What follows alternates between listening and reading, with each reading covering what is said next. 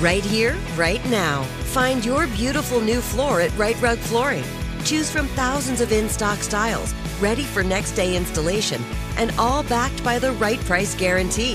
Visit riterug.com. That's R I T E R U G.com today to schedule a free in home estimate or to find a location near you. 24 month financing is available with approved credit. For 90 years, we've been right here, right now. Rite Rug Flooring. This is your moment, your time to shine, your comeback. You're ready for the next step in your career and you want an education employers respect. So you're not just going back to school, you're coming back with Purdue Global. Backed by Purdue University, one of the nation's most respected public universities, Purdue Global is built for people who bring their life experience into the online classroom. Purdue Global, Purdue's online university for working adults. Start your comeback today at purdueglobal.edu. Whether you're a savvy spender maximizing your savings with cashback rewards, a thrifty rate watcher seeking the lowest interest, or a travel enthusiast looking for extraordinary perks, Kemba Financial Credit Union has a visa to complement your lifestyle and unique needs. Apply today at Kemba.org to unlock a limited time 2% cash back on purchases and pay 0% interest on balance transfers for an entire year with a new visa from Kemba. You deserve a card that works for you. Restrictions apply. Offer ends June 30th, 2024. Welcome to Internet Hate Machine. I'm Bridget, and I'm joined with my producer, Sophie. And we are also so thrilled to have our very first guest in the studio with us. I am joined by the lovely Joelle Monique. Joelle, thank you so much for being here. Hi, Bridget. What's up? Thank you for having me. So, Joelle, I have to start by saying, like, you're a pretty prolific Twitter user. What has that been like for you Yeah. as a Black woman with a, a- a pretty visible public profile on Twitter? I really liked Twitter up until recently. Now it's causing me headaches because I have to leave it. And I realized that what I really like about it was the fact that it's just words. I don't have to be thinking about my image. I'm not trying to tell you where I've been. Like I could just be like, I really love this TV show or this song rocks or sucks or whatever. You could just so easily just share an opinion and it can live there and people can respond or not respond. And it's been great. And I mean, yes, there have always been assholes on Twitter, but my black fingers are strong. I'm not, you know, I know Megan was like, let him talk. And I'm like, I can't, I'm not as strong as you. My knees nor my emotions, apparently. Uh, I can't deal with people being mean. And so I just blocked heavy and it's been a pretty smooth journey. And now, man, I'm on not Mammoth Sabretooth. I know it's Mastodon. Mastodon. There it is. So I got me one of those. Don't know how to use it yet. I preserved my TikTok name ages ago. Have never posted anything. So now I'm I'm just lurking in there. Like, do I want to come to this space? I don't like being on camera all that much that frequently, you know. And so I just, I just don't know. I don't know what I'm going to do when the trolls take over. But I do like if I'm looking for silver linings, Elon Musk's downfall on this, he spent so much money, and people are. I can tell because my follower count drops every day by like way too many, and I haven't posted anything controversial or like no strong opinions as of late, and so I can tell people are like, and it's done. Uh, the worst part though is I have a black lady professional group chat on there that has been life saving, got me a lot of jobs, got me through a lot of crap, like has really helped solidify my career. And that check mark, you know, when I first got it, I was freelance and it really boosted my profile and gave me a lot of access that I didn't have previously. And I do worry about what's going to happen. You know, we're trying to, as a group, we're trying to figure out like where do we go next, and we're just not quite sure what's going to have that same kind of uh, connection. So it's been a wild ride on Twitter. That's such a good point that you make about the access, particularly for folks in industries that are mar- traditionally marginalized. It Yeah. is different for us to build up a platform, and it just has the stakes are different. And you know, I, I I'm also verified on Twitter, and I I do think that it's gotten me into spaces and gotten me access that I don't think I would have otherwise. 100%. And so, like, if you're an editor and I tweet something, I've gotten the DM that's like, "Oh, do you want to turn this into a piece for us?" And I would be lying if I said that I wasn't going to miss that. But you're right. Like, who who wants to be on a platform that is run by someone who has made it clear that they don't really care about the safety of the folks who are showing up on a platform like Twitter? I knew it was over when he was like, I'm going to charge for verification. I was like, well, then that defeats the point of verification. Like the check mark was there solely. I know a lot of people think it was like for clout that came with it, but the initial thing was like this famous person that you think you're talking to, that's actually them if they have the check mark. No check mark, you don't know who you're talking to. And I wonder, like, if I set up an account that's called like the Rock, can I verify it? And then people think they're talking to Dwayne The Rock Johnson. Like, the, there's what value is there in that check mark except that and and and the clout that came with it before now that you can purchase it i don't think companies or celebrities or anybody who was following you because you had that check mark is going to continue that behavior i don't think people are going to get booked jobs because they have the check mark once you can pay for it when the when the actual like transition happens and it's and you are paying for it i can't wait to find out who actually is paying for it that will yeah. also be interesting that will because listen, again unless if i was still freelance i might because without the profile I have now, I think I would still consider it because it did, like I said, it got me so many jobs when I first got it. And so I, I do feel bad for those people who are like sort of on the cusp of having like a well known career. That checkmark really sort of verifies a lot for you. But yeah, as of now, like it would be weird again, unless people really feel the need to try to verify, like, yes, you're talking to me. You know, I saw some actor the other day was posting about how they don't like social media, but when it first started, they got concerned messages from parents saying, Why are you talking to my 15 year old child? Yes. And they were like, yes. I'm not. And so that caused like a whole downward spiral for them. And it's like, yeah, uh, to your point, you know, Bridget, I, I just don't think they care about safety. That's clearly not an issue. And there's so much danger online we we've been known like we mm-hmm. grew up in the the early aughts i remember early internet safety danger lessons and and news reports and so it's it's weird to me that that's suddenly not a concern so I, the thread that you're talking about is actor Robert Kazinsky talking about, uh, you know, what verification has meant for him and his career as an actor. And I, am so glad that you bring all of this up because it really dovetails exactly into what I want to talk about today, which is the sort of dirty, messy business of people being able to impersonate others on Twitter and the incredibly high stakes that it comes with.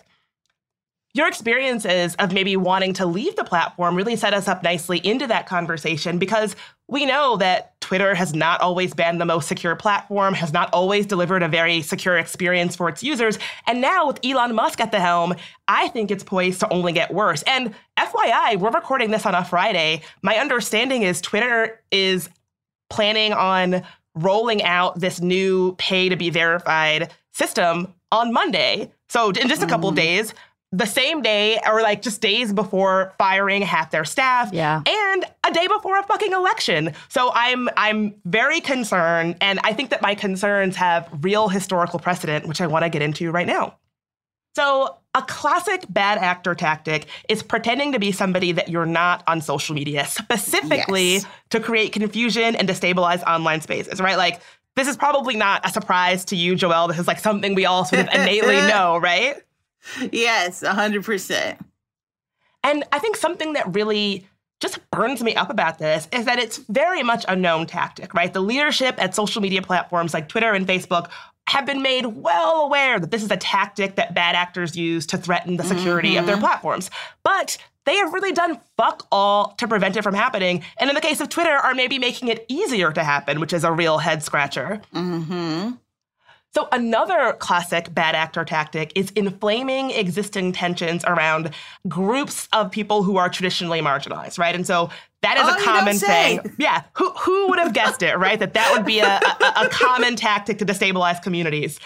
So, what happened around End Father's Day around 2013, 2014, what I want to talk about today, that's like one of the reasons why I think it's so important because it utilized both of those tactics to hijack and exploit conversations around feminism, race, and gender online. And it's really concerning because, you know, it's concerning that our social media platforms are so easily gamified in this way and that mm. social media platforms aren't really doing anything to prevent it. So let's talk about End Father's Day. To really understand what the fuck was going on with End Father's Day, you really need to understand what 4chan was calling Operation Lollipop. And essentially, Operation Lollipop was this campaign to create fake activist causes on social media. Basically, people on 4chan, trolls, bad actors, whatever you want to call them, would pose as feminists of color, so like black feminists, brown feminists, etc., and essentially try to get people to agree with these bogus campaigns they would start and just generally try to seed conflict with one another. The whole point is to create confusion, inflame tensions, generally to make feminists look like a bunch of you know, crazy man haters whose causes have no merit and who can't even agree with one another. This is so wild when you see it happen just organically on your timeline where you'll be like, so here's a picture of, you know, sometimes a black woman, sometimes a black man using way too much like currently popular in the zeitgeist black lingo where you're like they're like yeah no cap. You'd be like i don't know if the situation necessarily calls for a no cap. And yeah and then you go on their page and they follow a bunch of people but maybe only have like a handful of followers. Uh, most of their tweets are retweets. It's they become easier to spot the more you come across them organically, but it's very strange to be like, this is a like internet blackface and it's annoying and upsetting and again, ruining these spaces that have, you know, I know some people don't agree with the idea that there's community on these spaces, but I just think that for somebody who has found a great group of friends that I meet with regularly, IRL, who, you know, again uses this space and platforms for for job opportunities like it does feel communal to me and it does feel almost well, it's just invasive. It's invasive to have people come into those communities and try to wreck them in that way. The reason why these bad actors pretending to be black women were exposed is exactly what you just picked up on when they use language where you're like, I don't know if a black person would actually say no cap in this situation.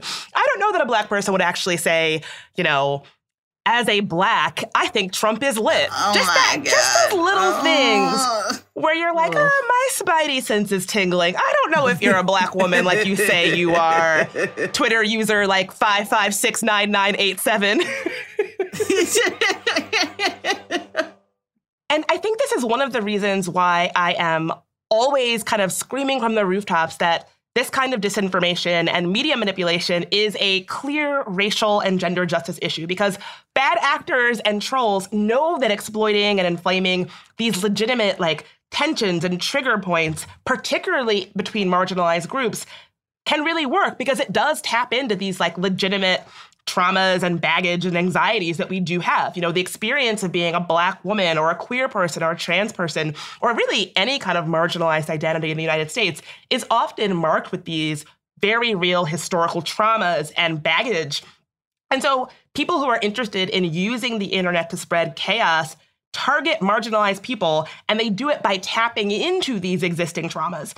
And, you know, a good example is like as we approach the midterm elections, the kind of disinformation that we're seeing around the election is really meant to dissuade people of color from voting. You know, they tend to do this via things like bogus images purporting to show ICE making arrests of undocumented people at polling places or, you know, images warning that, oh, you know, when you go to vote, they're going to be checking if you have outstanding warrants when you do try to vote, right? These lies that are clearly meant to tap into very real fears and anxieties that black and brown folks have around being criminalized in the United States. So it, it, it plays on these like real traumas that we have in ways mm-hmm, that exploit mm-hmm. these things, these like tensions that we carry around just by virtue of being a marginalized person in the United States. Yeah, it's sinister when you essentially try to brainwash someone into acting in their own disinterest, right? Particularly when we're talking about voting, this idea of if you exercise your right, there's a threat there and you should avoid that threat at all costs. It's it's really cruel. And the craziest thing is like when we see a lot of like who is participating in these acts, like it's either very young kids who've been indoctrinated over many years, YouTube fix your system, or like old people who again have been indoctrinated mostly by Fox News slash Fox News affiliates. And that sort of gets really under my skin too, this idea of either people who should know better or people who never had a chance to learn better mm. doing so much damage, you know? I'm really glad that you framed it that way. It's sometimes difficult for me, but I always try to remember that like it's not necessarily the individual, it's like systems and institutions that are getting rich and profiting off of, you know, misleading individuals in this way. It, it, can be hard to remember that when I'm like, why can't you just not fall for this? But yeah, it, it is. You're exactly right. Fascism like, is a very effective tool that is being wielded expertly right now. It's hard because you do you do your instinct is to just get angry about it. You know, I am angry about it, but at the same time, I know my anger can't resolve the issue, and so my hope is that more white mothers, if we're just being very honest about it, are figuring out ways to talk to their young sons about how to better navigate the internet, are making sure they're putting up roadblocks and interventions where necessary. You know, I think that's the only way we can hope to really get ahead of this because it seems to be a wave that isn't stopping anytime soon. Unfortunately, I think that you are correct. Um, so we, when we look at End Father's Day and the kind of tensions and traumas historically that that campaign really tapped into, it's this clear wedge between black women and white women. And on the one hand, I kind of get it. You know, for a very long time, black feminists have not always felt meaningfully represented or centered by white feminists. If you look at early the early suffragette movement, for instance, they left black women's voting rights out of their advocacy altogether as a strategic it's not your tactic. Turn. It's not your turn. They said we are not for women, we are for white women. Exactly, right? And so when you look a little further in time, you know, white feminists writing about things like being stuck at home with domestic duties, they weren't really talking to black women. They were not centering our lived experience in their in their advocacy in that way. This reminds me of the help when if, if, for listeners if you don't know anything about the help or how it was crafted uh, a guy a white man from the south was essentially writing from the perspective of his childhood maids and when you go into a larger cinematic history and you understand uh, birth of a nation and how a lot of that was sort of you know, the guy who crafted that was so proud of it. He invited, again, a childhood maid who taking care of him, who was not taking care of his son. Uh, and she, she left service after that. She said, you are a racist and this is ridiculous and I'm going to bounce. But yeah, this idea that there's so much space available and so much, um, I don't know if I want to say like bad blood, but definitely, 400 years of oppression and uh, discord that we have to navigate. It's an, it's an easy place to spark a fire. Exactly that, right? And so these tensions are very much still with us today. Uh, in 2013, author Mikki Kendall, who wrote an excellent book called Hood Feminism, which you should definitely get if you've not read it, I love it. It's one of my favorite books. Basically, her book is all about the ways that white feminism have left the most marginalized women behind in their causes. Here's Mikki Kendall speaking to Now This News about her work with Hood Feminism. Hood feminism is about survival because for those who are facing all of these issues from gun violence to housing, their first concern has to be staying alive long enough to fight for their rights. The movement has to do a better job of addressing displacement and hunger if it expects support for reproductive justice marches or for electing the first woman to be president of the United States. It's hard to believe that women will be better leaders when the feminist women you see gaining power not only don't help you, but are likely to actively participate in harming you. Okay, I think that gives a good sense of it. Bet, Mikki, yes. So Mikki Kendall started the hashtag, hashtag solidarity is for white women, to really have a real conversation about the ways that feminists, white feminists namely, had really failed black women. And a great example of this is that ostensibly feminist organizations and outlets continued to have a relationship with a white male writer named Hugo Schwyzer. Uh, if you don't know who that is, uh, Hugo Schwyzer is a Pasad- or was a Pasadena City College professor of history and gender studies, a blogger, and a self-described male feminist who wrote about warning. feminism. I know, like, is there anything more of a warning than someone who is a self-proclaimed male feminist, right? Uh, mm-hmm. And he mm-hmm. really like he had a, at, that, at this time he did have a like pretty big footprint on online feminist spaces. He wrote about feminism for places like The Atlantic and Jezebel, um, and some other like feminist sites in the sort of ecosystem of online feminism back in the, the, the 2013 2014 era. Uh, here's a little taste of Hugo speaking at a slut walk in LA in 2011. For too long, there's been division in the feminist community over the issues of sexuality and sex work, and that's one of the things we are here to end today.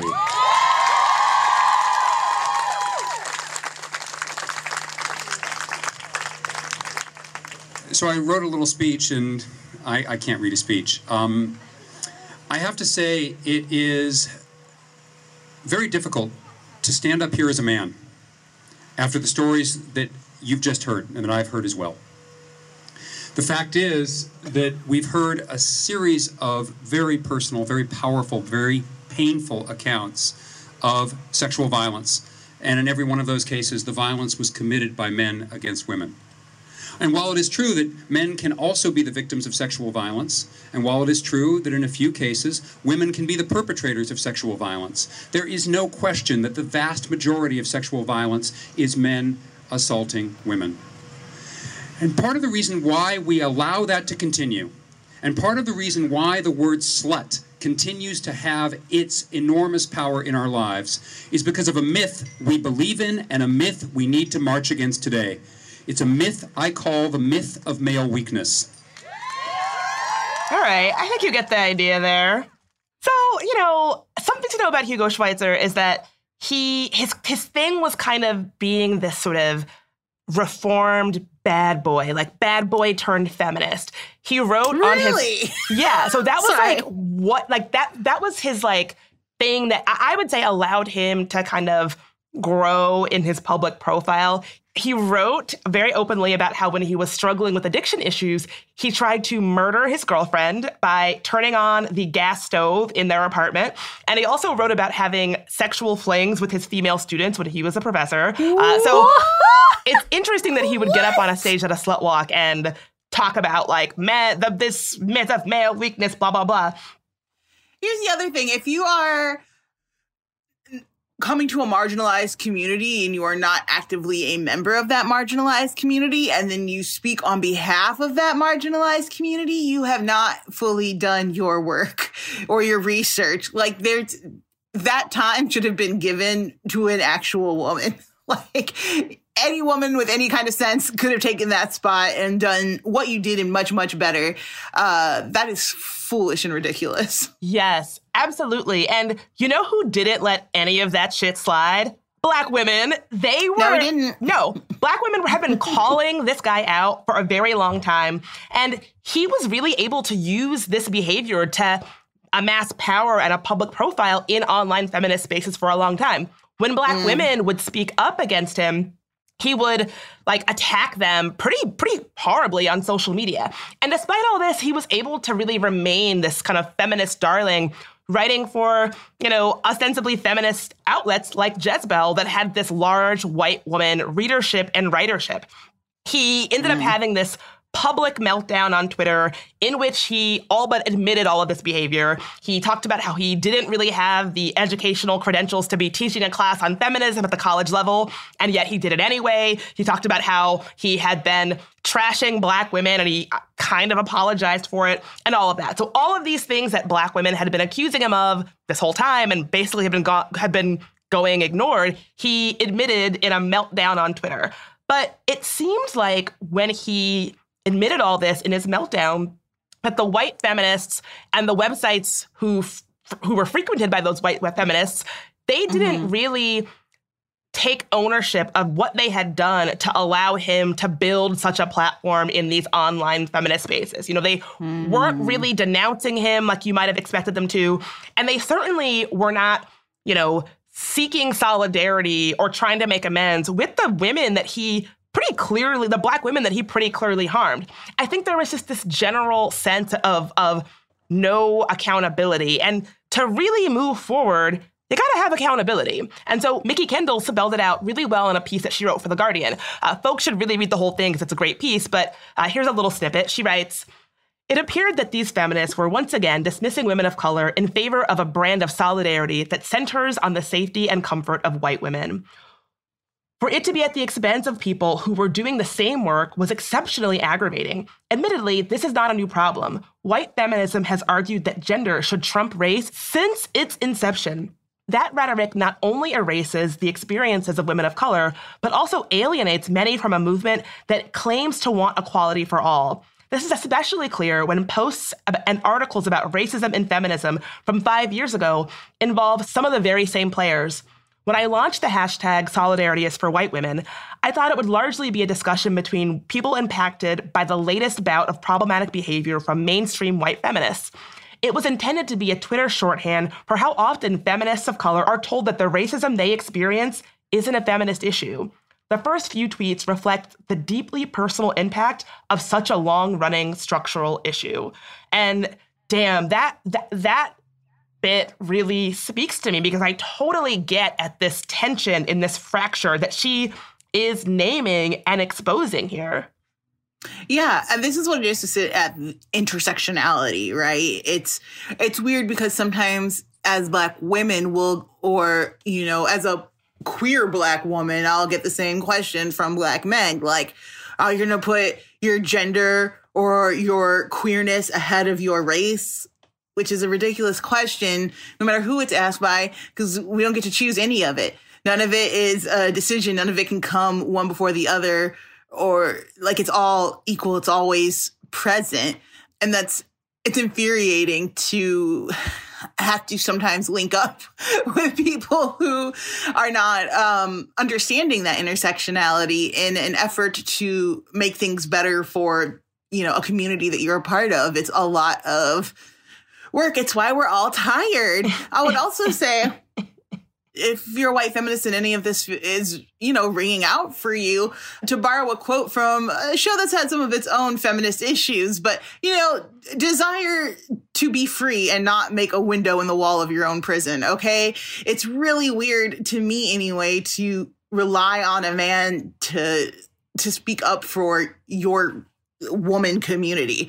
That's it's how did he get on stage? It's very confusing to me.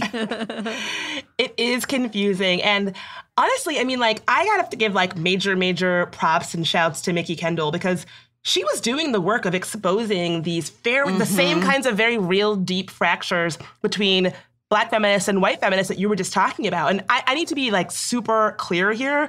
Mikki Kendall was doing this like important, necessary work of bringing these tough conversations to the forefront. And it is a shame that Twitter as a platform failed Kendall and all of these other women who really needed to have this conversation failed them all by failing to provide a safe, secure platform to have this conversation about these very real fractures and how they show up in our communities, right? I also think that white feminists really should have done a better job of digging into this conversation and taking accountability. And it might, if had they done that, it might not have been left this like open wound for bad actors to swoop in and exploit. But that is a common tactic of bad actors, trolls, extremists, whoever, when conversations require a little bit of like thoughtfulness or nuance or are just tough conversations to have so folks don't really have them.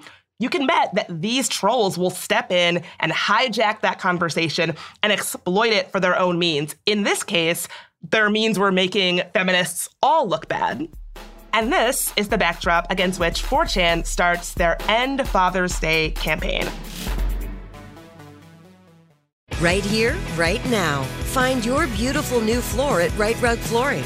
Choose from thousands of in stock styles, ready for next day installation, and all backed by the right price guarantee.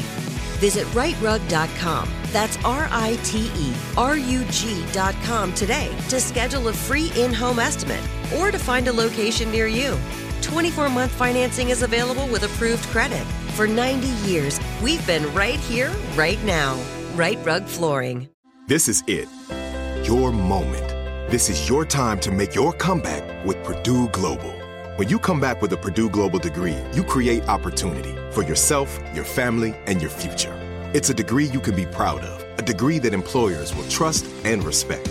Purdue Global offers working adults like you over 175 flexible degree programs to meet your specific career goals. These include associate, bachelor's, master's, and doctoral degrees and certificates. Purdue Global degree programs range from nursing to business to communication and more. Whatever your interest, we have the degree that will move you forward. You have the knowledge, you have the experience. Now it's time to get credit for the work you've done and earn the recognition you deserve with Purdue Global. Purdue's online university for working adults.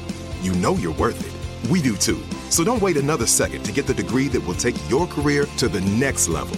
Start your comeback today at purdueglobal.edu. Whether you're a savvy spender maximizing your savings with cashback rewards, a thrifty rate watcher seeking the lowest interest, or a travel enthusiast looking for extraordinary perks, Kemba Financial Credit Union has a visa to complement your lifestyle and unique needs. Apply today at Kemba.org to unlock a limited time 2% cash back on purchases and pay 0% interest on balance transfers for an entire year with a new visa from Kemba. You deserve a card that works for you. Restrictions apply. Offer ends June 30th, 2024. So basically, trolls on 4chan decide they want to pose as black feminists and start the hashtag End Father's Day to make it seem like black feminists and feminists more generally are actually calling to, to an end to the holiday Father's Day. The hashtag Solidarity is for White Women exposed all of these rightly raw feelings and tensions between black and white feminists which we know are the perfect conditions for bad actors to swoop in and inflame those very real pre existing tensions within a community. Their goal is to undermine solidarity so that when those tensions are exposed, like they were with Solidarity is for White Women, bad actors want to deepen and exploit those tensions because what they really want is chaos. They want people being distrustful of one another people not being able to reach common ground or move forward on any of those big issues that cause those tensions. That's the goal. You know, if Black women are appearing to get on board with a hashtag as silly and stupid as End Father's Day, maybe some of the white women looking on are like, well, that's ridiculous. And maybe they start thinking that some of the issues that these Black feminists are raising are also kind of ridiculous. And maybe they start thinking that these Black women are not worth taking seriously. And are not worth meaningfully centering in their movement and in their activism. So you can really see how bad actors can destabilize a whole community or a whole movement through these tensions. So trolls on 4chan decide that they're going to pose as Black feminists and try to start the End Father's Day hashtag to make it look as though Black feminists are actually genuinely calling for an end to the holiday Father's Day. On June 12, 2014, a 4chan user posts this to 4chan. Almost all cases of domestic violence, domestic rape, child abuse, adultery, and discontent in the home are caused by men, i.e., fathers. A holiday that celebrates this is another symptom in the disease known as patriarchy, and it has no place in a progressive society. This is a holiday celebrating misogyny, demanding appreciation and gifts for doing what a father should be doing anyway, especially when in, in almost all cases, domestic abuse stem from the father. Fathers all over the country are refusing to pay alimony or child support which should not be celebrated and rewarded, but it should be shamed. Father's Day should not be about celebrating the role of fathers in the family, but about correcting it. It should not be celebrated in its current in its present form. We are calling on all feminists and social justice warriors to join us in a campaign to redefine this disgustingly misogynistic holiday and Father's Day in its present form, if not entirely. We will be descending on Twitter and Tumblr to get this message out that the patriarchal holiday has no place in our society. So that's all bullshit, right? Like this was them this was them trying to seed their fake campaign, right? Like like that is definitely not I mean, and you could probably almost tell from the way that they've written it. It's not it's not commentary written in seriousness. They're trying to mess with feminists and disrupt online feminist spaces.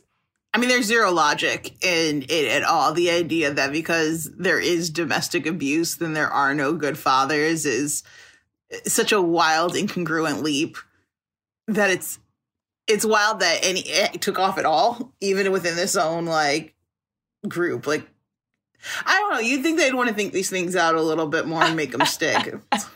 you would think, but but I but I do think like you're onto something. I think the reason why these fake campaigns can kind of like have a little bit of stickiness even when they're so ridiculous on their face is because they tend to follow this like very specific cycle. You have these accounts using Avi images of black women purporting to be black women tweeting about this campaign, and then real social media users start reacting to the hashtag, giving it more reach and more visibility and helping it grow. Sure. Side note, this is a great reason not to engage with hashtags that you see popping up on Twitter that might look a little bit sus. Another good example would be the um, the Twitter trend hashtag cut for Amber that was a, a top trend earlier this year that was purporting to call for Amber Heard supporters to self harm in the aftermath of the verdict in the defamation trial that she had against Johnny Depp, uh, or that I guess Johnny Depp had against her.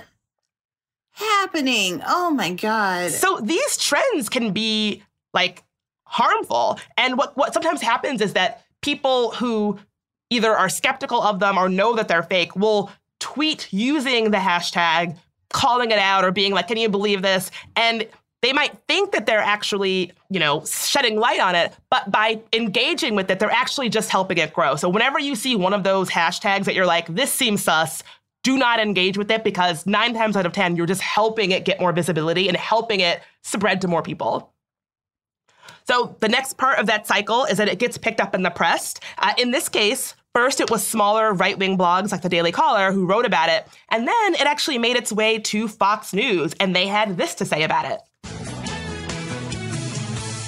Well, it started out as a joke, but the hashtag End Father's Day is picking up steam with feminists online and with others in social media. Tweets like End Father's Day because it's a celebration of patriarchy and oppression have been popping up all over the place. Wow. Oh, let's bring in Susan Patton, aka the Princeton mom. She gained notoriety for imploring young women to lock down their future husbands while still in college. You remember this? We talked about this. Good morning. Thanks for being with us. What a pleasure to be here on All right, so Father's answer Day. these, like some of these tweets here is from Tasha. She wrote in, everyone knows we only need mothers. Why do we even need Father's Day? Fathers are useless. Hashtag Oh, End come on. Father's Day. Oh, come on. Just more of this nasty feminist rhetoric that they're not just looking interested in ending Father's Day, they're interested in ending men. That's really what they want.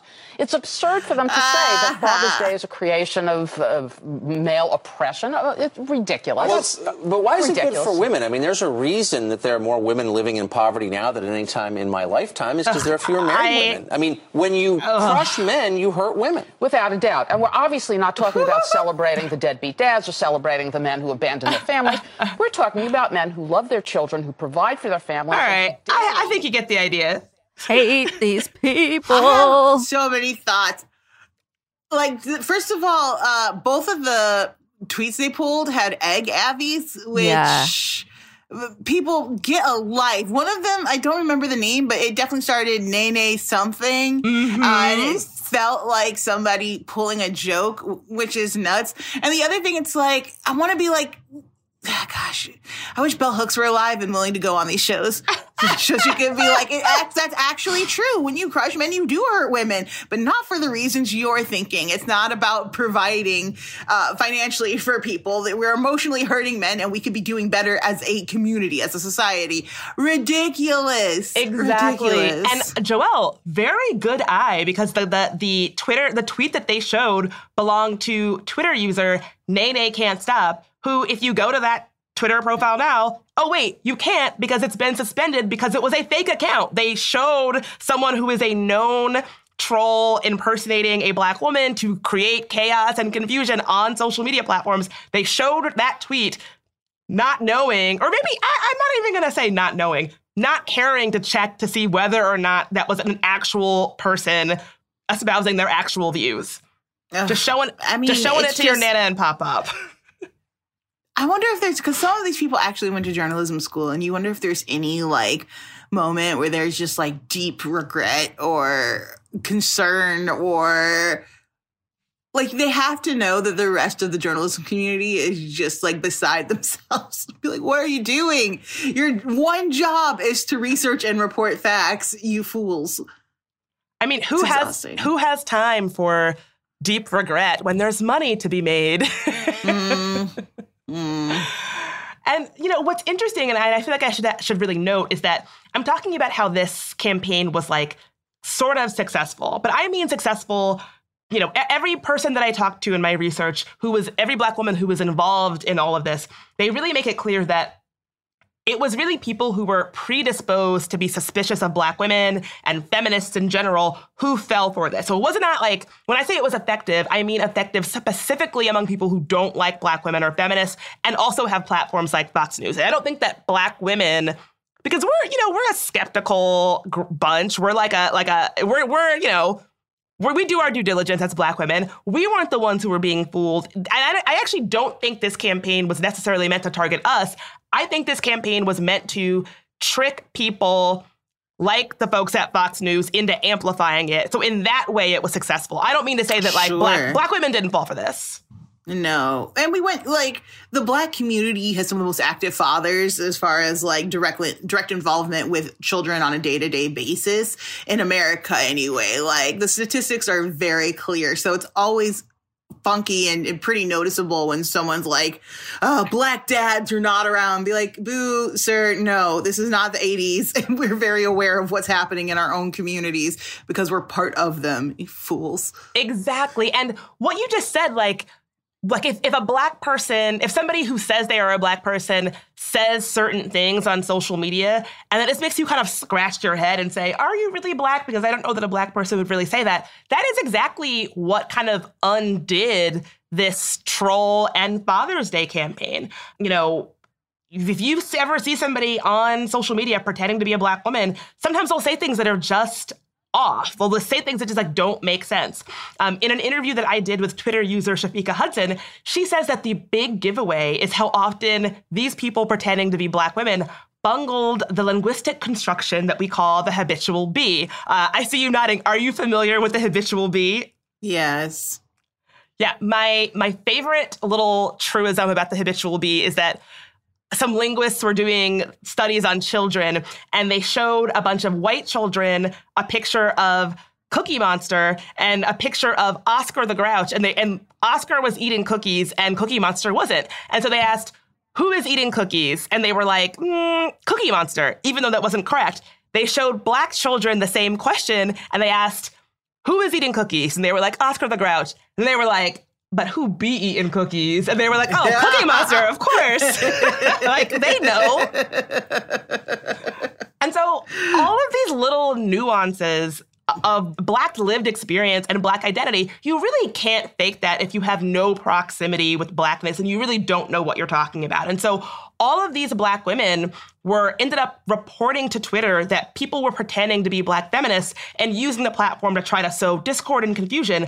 But Twitter pretty much didn't do anything. They were like, okay, and like took no action. And so Shafiqah Hudson created a hashtag called hashtag your slip is showing to help weed out these trolls pretending to be black women. Um, Joel, uh, uh, where, where are you from geographically? Are you from the South? I'm from Chicago. Okay. Does the phrase your slip is showing, does this mean anything to you? Yes, my folks did come up from the Mississippi migration. okay, I had a feeling. yes, and and and heard it as a child in church because I did wear a slip under my dress in church because I went to a Southern Baptist church. exactly. So if a black Southern lady tells you, "Oh, your slip is showing," basically what she's telling you is that you don't look as put together as you think that you do. And that is why Shafiqah Hudson used that phrase to weed out these people posing as black women, right? Like you think that you're coming off as a black woman, but actually your sli- hashtag your slip is showing. Right, right, right. She created a list of Twitter users pretending to be black women, and some of them were really, really obvious. Like one of them, they, their Avi image was of like well-known black podcaster Heben Nigatu. So like someone that people know. Dummy. right, just like really stupid. And I think to me, the fact that a regular Twitter user like Shafiqah had to take it upon herself to, to do this work, like creating a hashtag, mm. creating a whole list that she added to, doing that labor of making Twitter a safer platform, despite the fact that, like, she didn't work at Twitter. She was doing it completely unpaid at a time when she was actually between jobs it says a lot to me about the way that platforms like Twitter operate. You know, shouldn't tech leaders at places like Twitter want their platforms to be more secure? Shouldn't they be interested in not having their platforms be places where bad actors can completely hijack conversations? You know, it should not be up to just regular black women like Shafiqah Hudson to do the work of making Twitter safer. Yet time and time again, that labor, which is often unpaid and often dangerous work, falls on the shoulders of just regular black women because the powers that be do nothing when we are harmed. Yeah, it it absolutely shouldn't be anybody outside of getting a Twitter paycheck uh, responsibility to keep its users safe. That's foolish.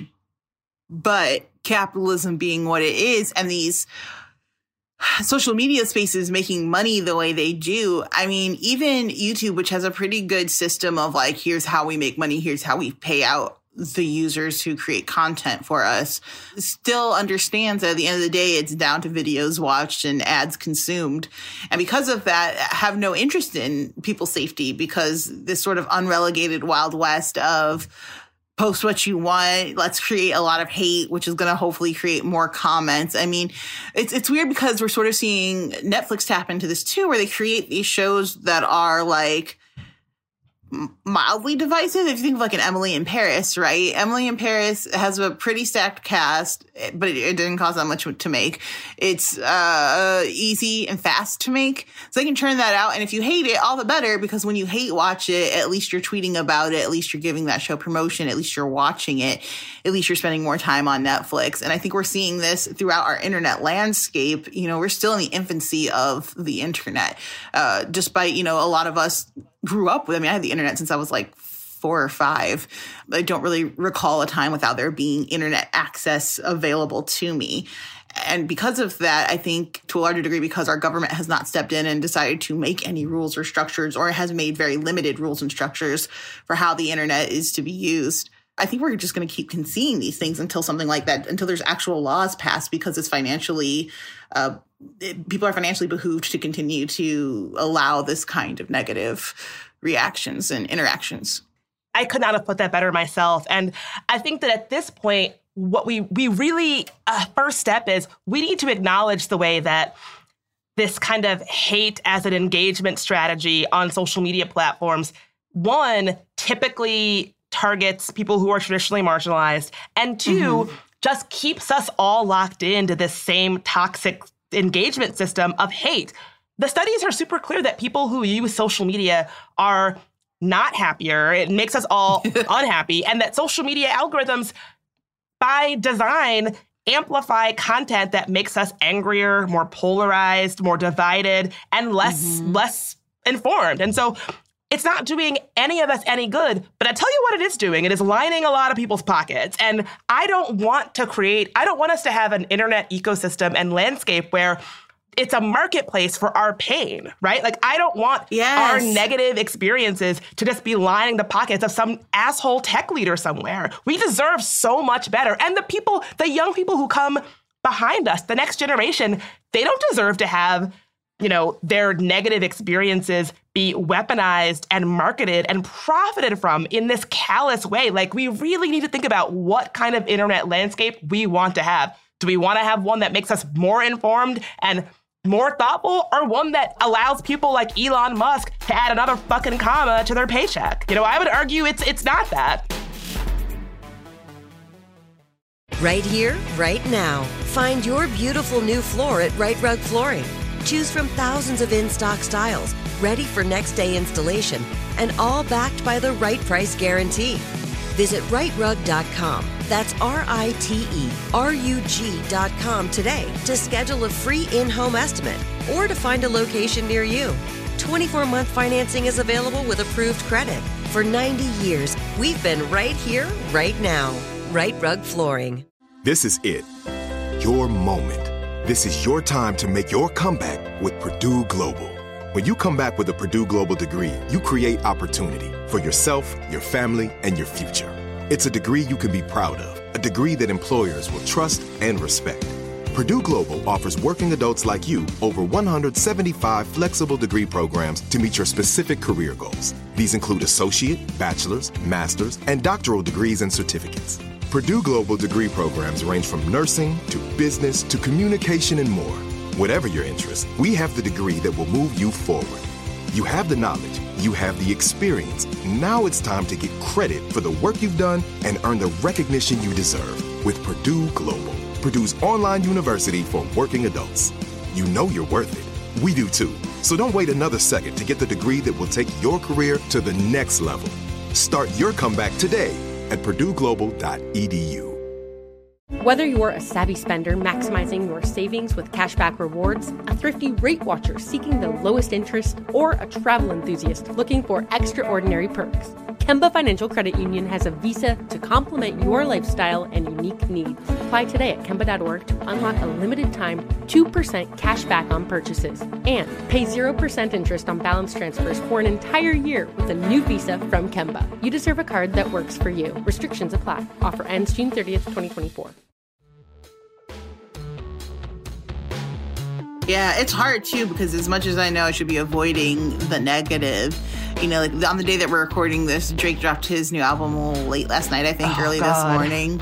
And so it has been a wave of black women being like, not you going after Serena and Megan in the same album, you fool. And it's hard not to instantly be like, what's happening? Like Drizzy Drake out here slandering black women, his number one, like, hold it down fan base. What is going on?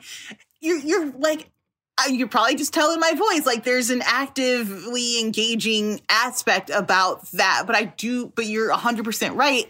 When we continue to commodify our own anguish really i mean even you can go back to pandemic days when we were ha- starting to see the beginnings of an uprising uh, and at the very least activation of a lot of black people in america I mean, there was a time that's pretty much all we, or it felt like all we were talking about was like black liberation in America and the struggles to find it. And it was dark and a challenge. And I don't know. The internet is a tool, as my mother would say, and you can use a tool to help build something great and you can use a tool to destroy. And uh, I think we are struggling to find a good balance between those two positions. Mm. Just like snap. So give it up for Joelle's mom, first of all, because that is some wisdom. Uh, but I, I think, you know, I, I was reading the, the Drake stuff before I, I hopped on, and I think it really shows that attacking black women will always have an audience. If you trash black women on Mm. the internet, that will always be a winning engagement strategy. And I think it's And we feel compelled to engage because we have to protect ourselves, as you've just perfectly laid out. We feel compelled to because if we don't, no one else is going to do it. Yeah. Exactly. And yeah, I, I think that we need to be honest about the ways that misogynoir and and hate against black women has propped up our internet landscape and really been a feature, Mm. not a bug, that is at the heart of engagement strategies for so many internet platforms. And we're not even being honest about it. Like you see it, I see it, I feel it when I'm on the internet. I, cannot help myself but to engage when a black woman is being smeared in this way. And I know that I am just a cog in this hate cycle, this internet hate machine that tells me that I have to vocally support this black woman, but that's just another engagement point that is helping to amplify an ugly, toxic conversation that I know dehumanizes us. It's like we are so locked into this fucked up cycle. I hate it. hmm Yeah, I, I think we're all about to figure out how we get off of it just by virtue of a new owner, which is sort of crazy to think about. Like we maybe all should have made this move much earlier, but it was hard. It's hard to leave Twitter. There's a lot of comfort and a lot of support there, as almost as much as there is hate. Uh, I'm going to be really interested to see where Black women as a community, specifically this this corner of Black women, wind up. Yeah. it might be Tumblr. And I don't know. it's it's sad because like black women and black people more broadly, like we make these platforms. Nobody was fucking showing up on Twitter before Black Twitter. Like we made these platforms cool places Duh. to be, and yet we here, made it amazing. exactly, and here we are feeling like we need that we're, being pushed off of these platforms. So so let, us talk about Elon Musk and his ownership of Twitter because I feel like it just Mm. feels so this conversation we're having feels so timely. You know, we're talking about this against the backdrop of Elon Musk taking over Twitter and talking about making users pay for verification. As we've talked about, I feel like so much in this episode, having a blue check mark is not just a vanity thing. You know, it started as a way to help users identify people that, that, that they actually were who they say they are. And mm-hmm. just as an extra level of security for people who are at risk of being impersonated online. And we already know from all the stuff I've talked about in this episode that marginalized people are particularly at risk for being impersonated online. We already know that this is a thing that is used to create chaos on the part of bad actors. And so, you know, I, I got verified on Twitter not because I'm like so great or this and that. It was because in 2016, somebody was using my picture, like a terrible picture of me from LinkedIn, to create a Twitter account essentially to like shit on Hillary Clinton. Not that I was some like Damn. huge Hillary Clinton like person, but like clearly they just wanted an image of a black woman who would say things about Hillary Clinton, right? And so Right. we already know this is a huge issue on Twitter. And it kind of seems like a bad idea to overhaul this one tool that we have to combat it via verification. Uh, and it also seems like a really bad idea to do this when you've like gutted your staff days away from an election, the staff whose job it is to make the platform a little bit safer. Um, you mentioned the Twitter thread by the actor Robert Kazinsky earlier, and I really, really appreciated um, what he had to say. He writes, Years ago, before verified accounts were a thing, back when I was on EastEnders, I was contacted multiple times by parents of children who had been conversing with me online. 11 to 15 year old children who had been talking with a fake me. I was informed that one of these children went missing. I didn't have social media at the time. I didn't understand it. It's a horror show. For years, people pushed for some way to root out the fakes. There was a phase, if you remember, of people posting images of themselves with their URL. I did that on every site I could find Facebook, MySpace, Bebo, anything. I felt powerless to stop people using my face and name to scam or groom people. That's why verification came to be, because it was important to protect people. It wasn't for clout or for leveraging money from a platform. It was to protect people from utter scumbags. I think that perhaps in the age of social media, there are some CEOs who may have forgotten the importance of protecting people or having trustworthy sources. I don't tweet much. I'm scared of the internet. I struggle with a lot of things in life, but this account exists so that fake accounts can't. If Elon Musk removes that simple ability to protect people, to protect children with verification, then this company is dead in the water. I don't know if it's been expressed to him. I doubt he will see this thread, but I hope someone is explaining to Elon Musk the actual dangers to children and the vulnerable and why removing that protection is an action that will lead directly to children being endangered. Verification is a public service. It is a good deed performed by companies who contribute very little good to the world, in my opinion. We should be making easier, clearer paths to verification for everyone, not making it harder. It is their responsibility, not a business model. And I really identified with that because it shouldn't be a business model. It should be a base responsibility for, you know, one of our largest communication platforms in the fucking world. And What's worse, you know, as we're about to have an election, one that, eh, you know, officials have already warned is an election where we could see political violence, violence at the polls, blowing up verification and having users be able to pay $8 to be verified after gutting half of your staff, I think it could create a disaster in terms of people being able to depend on our communications platform to get information about the election. Uh, and I would just also, also just add, like, I think that bad actors are going to continue using this as a tactic, you know, impersonating people, gamifying platforms via impersonation. And I also think that, like, we know that folks can really steer and dominate and hijack national conversations. You know, if you look back at 2020, Amidst the mobilizations for racial justice in 2020, Twitter announced that a fake account uh, at Antifa underscore US oh, yeah. that was yeah that was calling for violence was actually run by the white supremacist group. Is it Identity Europa? Is that how you say it? Who cares? I think, I think it's Europa. Yeah, who cares? Oh my god, who cares? It's one of the most active white supremacist groups in the U.S. from 2016 to 2019. Yeah. And so this was during the height of like protests and tension, this account tweeted, Alert, tonight's the night, comrades. Tonight we say fuck the city. We move into residential areas, the White Hoods, and we take what's ours. Hashtag Black Lives Matter, hashtag fuck America. And Twitter has confirmed that this was not the only account that they booted off of the platform for impersonating racial justice like demonstrators. Uh, Donald Trump Jr. tweeted, absolutely insane, with a screenshot of that tweet. Just remember what Antifa really is a terrorist organization. They're not even pretending anymore. And this was the same, I think this is like the same day that Trump basically blamed Antifa, scare quotes, mm-hmm. for violence uh, that, you know, for like violence during protest. And, you know, I just think back to that and I think, how long did we have to endure this ridiculous news cycle about like law and order so and violence? So long. Mm-hmm. It, and like it is very concerning that extremists are successfully able to dominate the national dialogue of like what our conver- what the conversation is uh, just by using these tactics on Twitter that Twitter is aware of. I would say that our if if bad actors can hijack our communication platforms in that way, these platforms are not secure and they're not safe and they're not really serving us. You know what's super crazy is that like historically this is the call right? Like they clearly know their audience which is like how do we scare white people?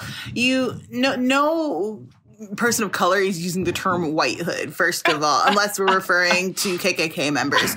Like oh this is the white hood. I was like are you out of your mind? But second of all we understand clearly as as black people in america that white people have this natural fear that white that black people are going to retaliate and create like white slavery. It's a it's a narrative we've heard a lot.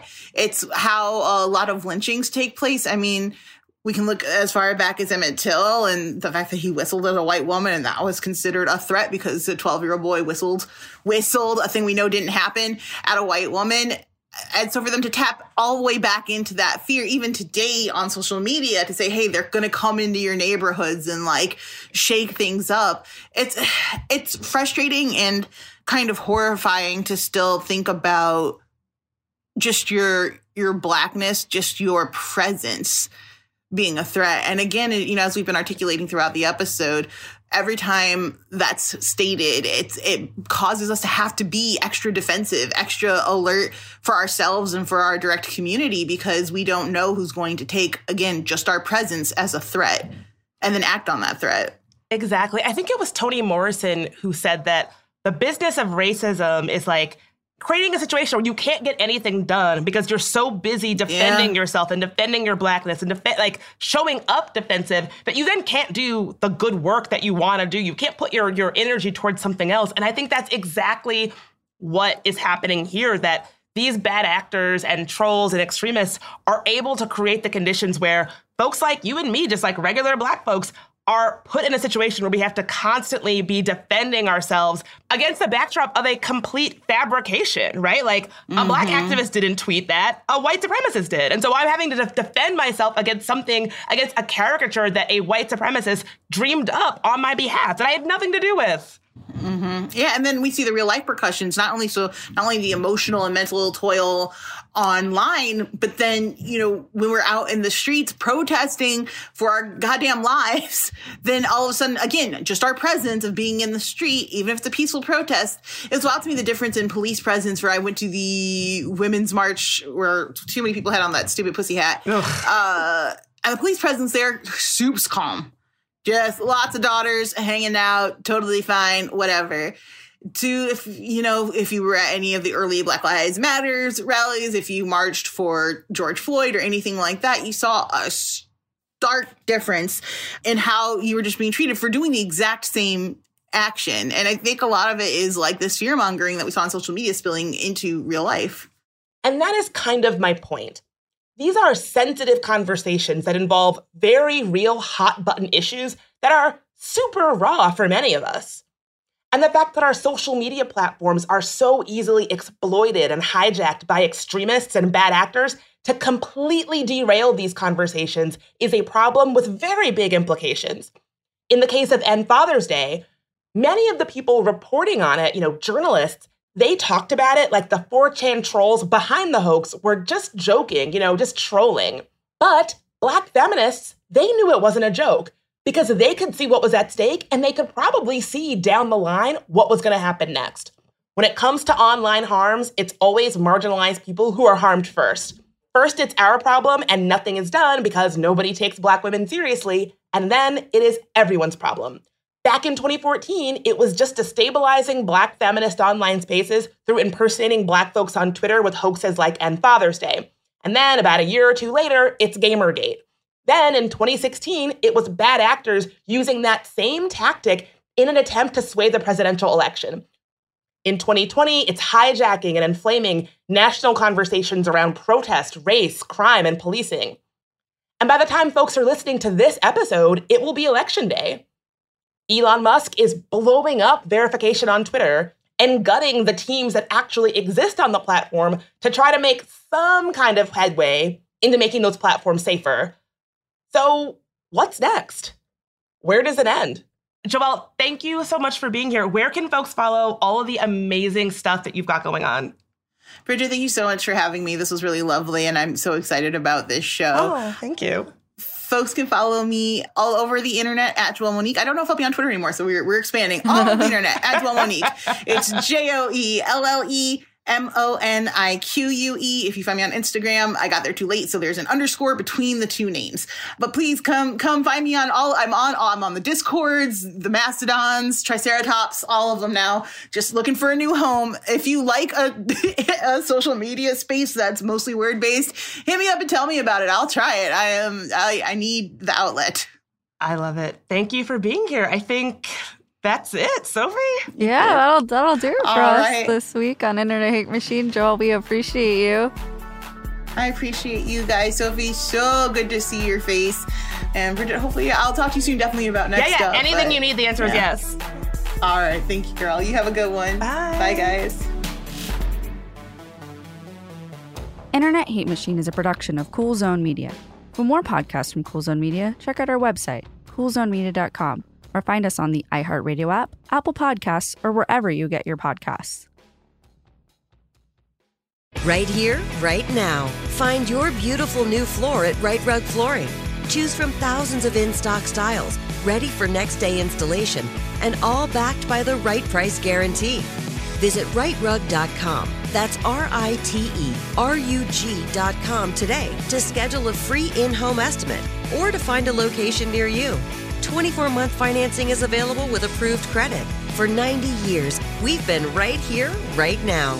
Rite Rug Flooring. Whether you're a savvy spender maximizing your savings with cashback rewards, a thrifty rate watcher seeking the lowest interest, or a travel enthusiast looking for extraordinary perks, Kemba Financial Credit Union has a visa to complement your lifestyle and unique needs. Apply today at Kemba.org to unlock a limited time 2% cash back on purchases and pay 0% interest on balance transfers for an entire year with a new visa from Kemba. You deserve a card that works for you. Restrictions apply. Offer ends June 30th, 2024. Live Nation presents Concert Week. Now through May 14th, get $25 tickets to over 5,000 shows. That's up to 75% off a summer full of your favorite artists like 21 Savage, Alanis Morissette, Cage the Elephant, Celeste Barber, Dierks Bentley, Feid, Hootie and the Blowfish, Janet Jackson, Kidz Bop Kids, Meghan Trainor, Peso Pluma, Sarah McLachlan. Get tickets to more than 5,000 summer shows for just $25. Until now through May 14th. Visit LiveNation.com slash Concert to learn more and plan your summer with Sean Paul, Sum 41, 30 Seconds to Mars, oh, and Two Door Cinema Club.